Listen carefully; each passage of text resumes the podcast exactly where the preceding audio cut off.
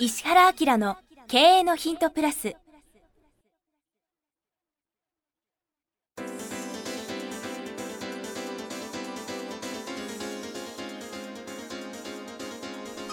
ポッドキャスト石原明の経営のヒントプラスは勝てるビジネスモデルや売れる仕組みの作り方。経営者や起業家が持っておくべき能力とその磨き方。リーダーの育成や強い組織の作り方などについて経営コンサルタントの石原明がリスナーの皆様からのご質問に直接お答えする形でお伝えしていく番組です。企業を継続発展させるためのノウハウを提供する日本経営教育研究所がお届けいたします。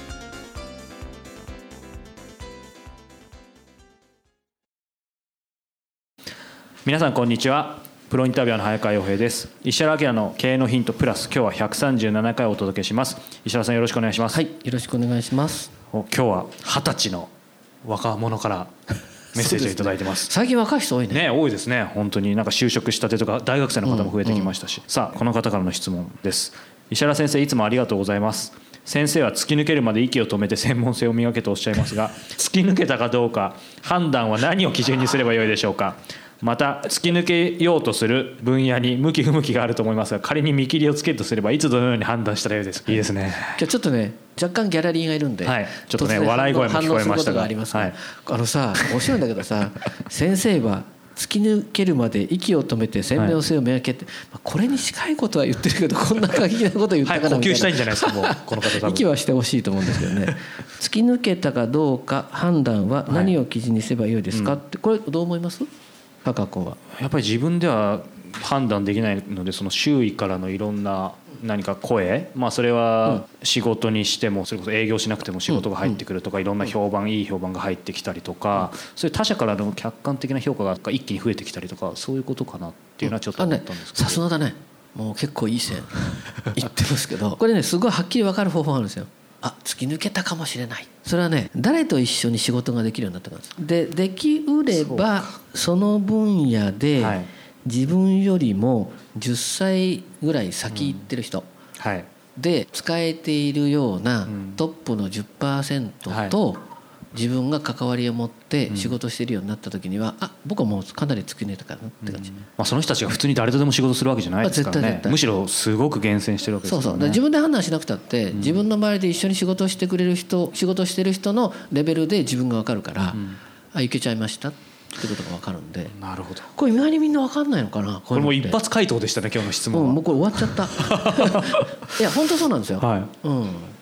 そうか。だそのためにだから専門性をひたすら磨くと。そうそう,、うんうんあのまあ例えばその、まあ、いろんな企業の新人教育でさ、皆さんちょっと縁があって、まあ、もしくは行きがかり上で、はい。この会社入っちゃったかもしれないけどって言うとさ、みんなもらうんだよ。だから人生のスタートって本当に何つうんですかね、まあ、たまたまそこの仕事に就くって感じじゃん、はい。タンポポのさ種がさ風乗ってってさ、はい。あここかみたいなところがついちゃうとまあほぼ同じっていう言い方するんだよね、ビジネスの世界ってそこからどうにでも変わるから、はい。別にこの会社入っちゃったからどうこうとかあ実はあそこ行けばもっといい,、かったかっていうのと今度全然違って、例えばその業っていうのを覚えるっていうのと仕事そのものができるようになっちゃうっていうのと2つで考えてるんですよね。この仕事っていうのができるようになることともうそのビジネスとしてこのレベルに超えちゃったら何でもできるっていうのと2つ考えながら仕事してっていう話をして、だけどこっから行くって考えちゃったら必要なこと全部覚えてねっていうね。うん例えば建築やるんだったら建築のことをえー知識としてこれとこれとこれとこれとこれははい。分かってない。時はとりあえずさ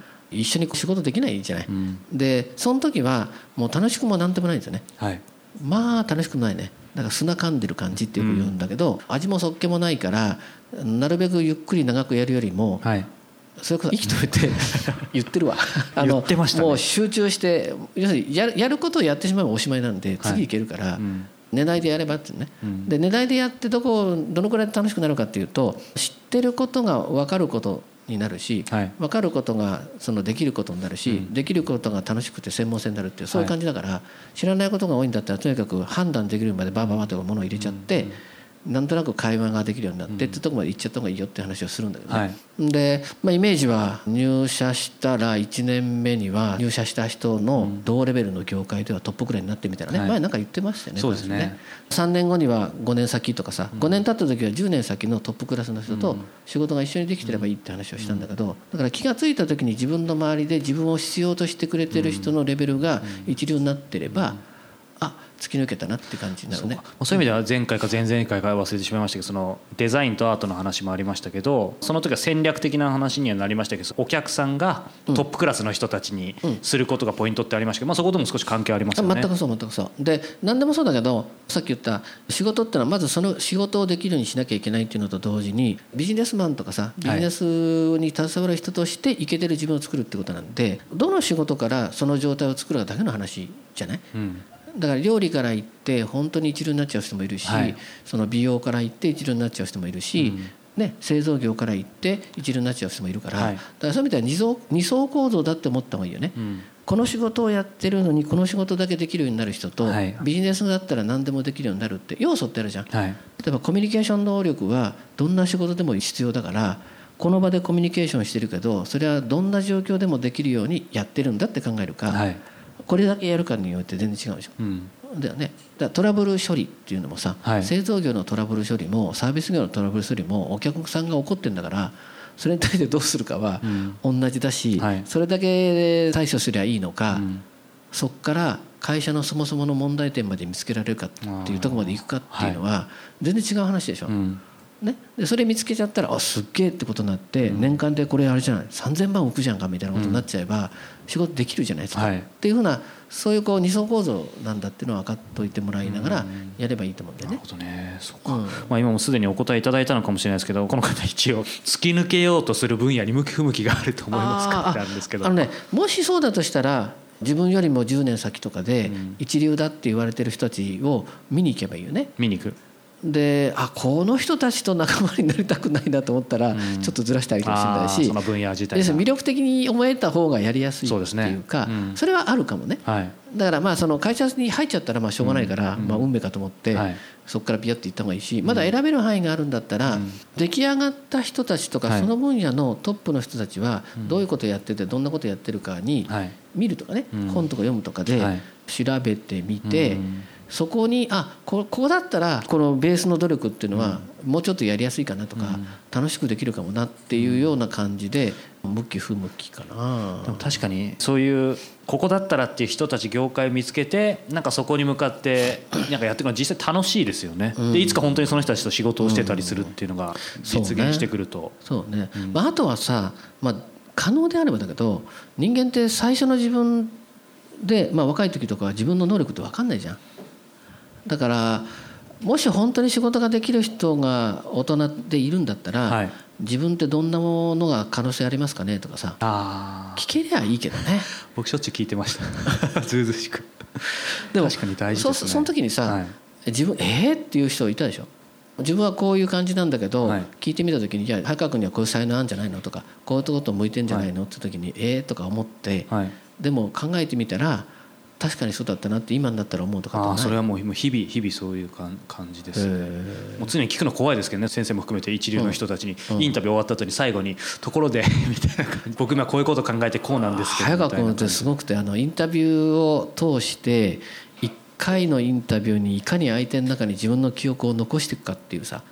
次になんか雑誌なんかのインタビューが来た時に「ごめんちょっとインタビューは変えてくんない?」って言って早川君を呼ばれるようにっていうことを仕事にしてるのね。心に残るようにするためにはツッコミどうやって入れるかってこともそうなんだけど最後にさ必ず「今日はありがとうございました」ところで僕ってこういうことしようと思ったんだけどしているんですけどどうしたらいいですか？っていうのを聞くまあ、もうちょっと丁寧に聞いてますよ。聞くんでしょ？そうですね。いやねアドバイスというかもしあればみたいな。あと自分のなんか変なところ気になったところありませんか？とかそういうことは聞いてませんか？まあ。インタビューとかやってる人でそのこと聞く人いないよね、ですね。なんか懐に僕は入っちゃうのであれですけどでもねあの普段インタビューしてなくても多分そういうのはいろんなところで皆さんもできないことはないと。ああでもそれさ例えば営業やっててさ、お客さんに「すいません」って「僕もっと頑張りたいんだけどどこ変えたらいいですかね?」とかって聞く人いないね、でも聞かれても嫌がんないですよね聞かれた方としては。まあそうだよね、まあ、それなんかいつも暗い顔でなんか毎日聞かれたらあなんで俺がお前に言わなくちゃいけないんだよっていう人は相当変わってるもんな、うんそうですね。ちょっとね話それちゃいましたけどでも二十歳だからこの方いろんなことをやっていけば、もういくらでもまだ全然できますよね。あ大体相手の返答で相手のレベル分かるからな、うん。あの10人とか聞いてればね、はい。うん、それもいいかもしれないね、なのでぜひぜはい。ひ突き抜ける一番のポイントは誰と一緒に、まあ、いるかというか働いているかそこだと思いますね。ぜひ邁進してください。ということで石原明の経営のヒントプラス今日は137回をお届けしてきました。石原さんありがとうございました、はいありがとうございましたさあ、えーここでえー番組からお知らせです。えーすでにご存知の方がもえーいらっしゃると思いますが、えー石原家の経営のヒント、このプラスからですね、えー発展した、えーバージョンとして、えーこの度石原明の経営のヒントプレミアムというのがですね、はいえー誕生しました。はいこれはどんなコンテンツなんでしょうか？ポッドキャストとの違いとかも教えていただけると。今の無料のポッドキャストは Q&A の形式で質問に対して僕がお答えしてますよね。で、まあ、ずっとこういうことをやっていきながら、まあ、あの、2年弱やってるでしょ？そうですねそうすると、その、読者の方から Q&A とっても面白いんですけど、先生が本来何考えてるかみたいなことをまとめて聞きたいですっていうことを言われるようになったんですよ。で、それは、あ、確かにそういえば、あの、読者の方に、こういうことをもう基本的に知っといたからいいよねっていうようなことで、経営的なこととか、マーケティングみたいなこととか、あるいは人生をどういうふうにするかとか、自分が成長するかみたいな、そういうコンテンツで、ここすごく重要だから前にしといてくださいね、みたいなことをお話ししようと思って、有料版作ったんですね。なので、時間も40分ぐらい、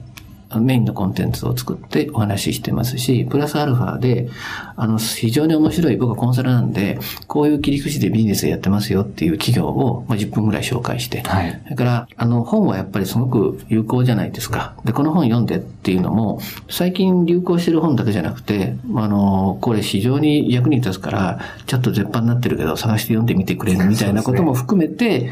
あの、10分10分、トータルで1時間ちょっとの番組を有料で配信しようかなと思ったのが、このプレミアムなんですよね。そうなんですね。このプレミアム毎月1回発売しています。本当にこのメインテーマ、注目の企業ビジネスモデルトレンド紹介、そして今月の一冊ということでですね、え盛りだくさんなんですけども、あの、早川君と Q&A みたいな形で聞きやすくね、構成してもらってやりますから、無料版聞いてる人はすごく楽しく聞けると思いますね。はい。ぜひ、えー石原明 .com の方にですね、えーこのプレミアムのページありますので、えーご興味がある方はご覧になっていただければと思います。はい。これ倍速とかもついてそうなんです。ますね。倍速もついてますし、えー年間購読をえーしていただいた方にはですね、このシークレットライブを、はいはい、ご招待させていただきますので、ですねはい。ぜひ皆さんお聞きいただければというふうに思います。今日のポッドキャストはいかがでしたか？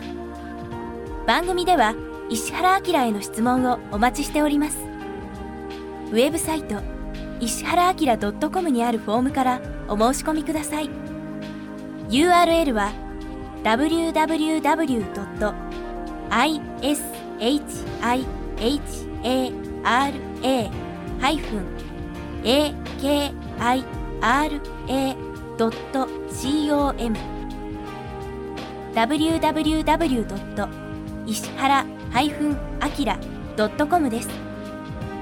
それではまたお耳にかかりましょう。ごきげんよう。さようなら。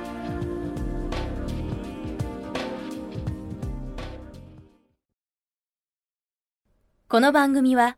提供日本経営教育研究所プロデュースキクタス早川洋平制作協力若菜はじめナレーション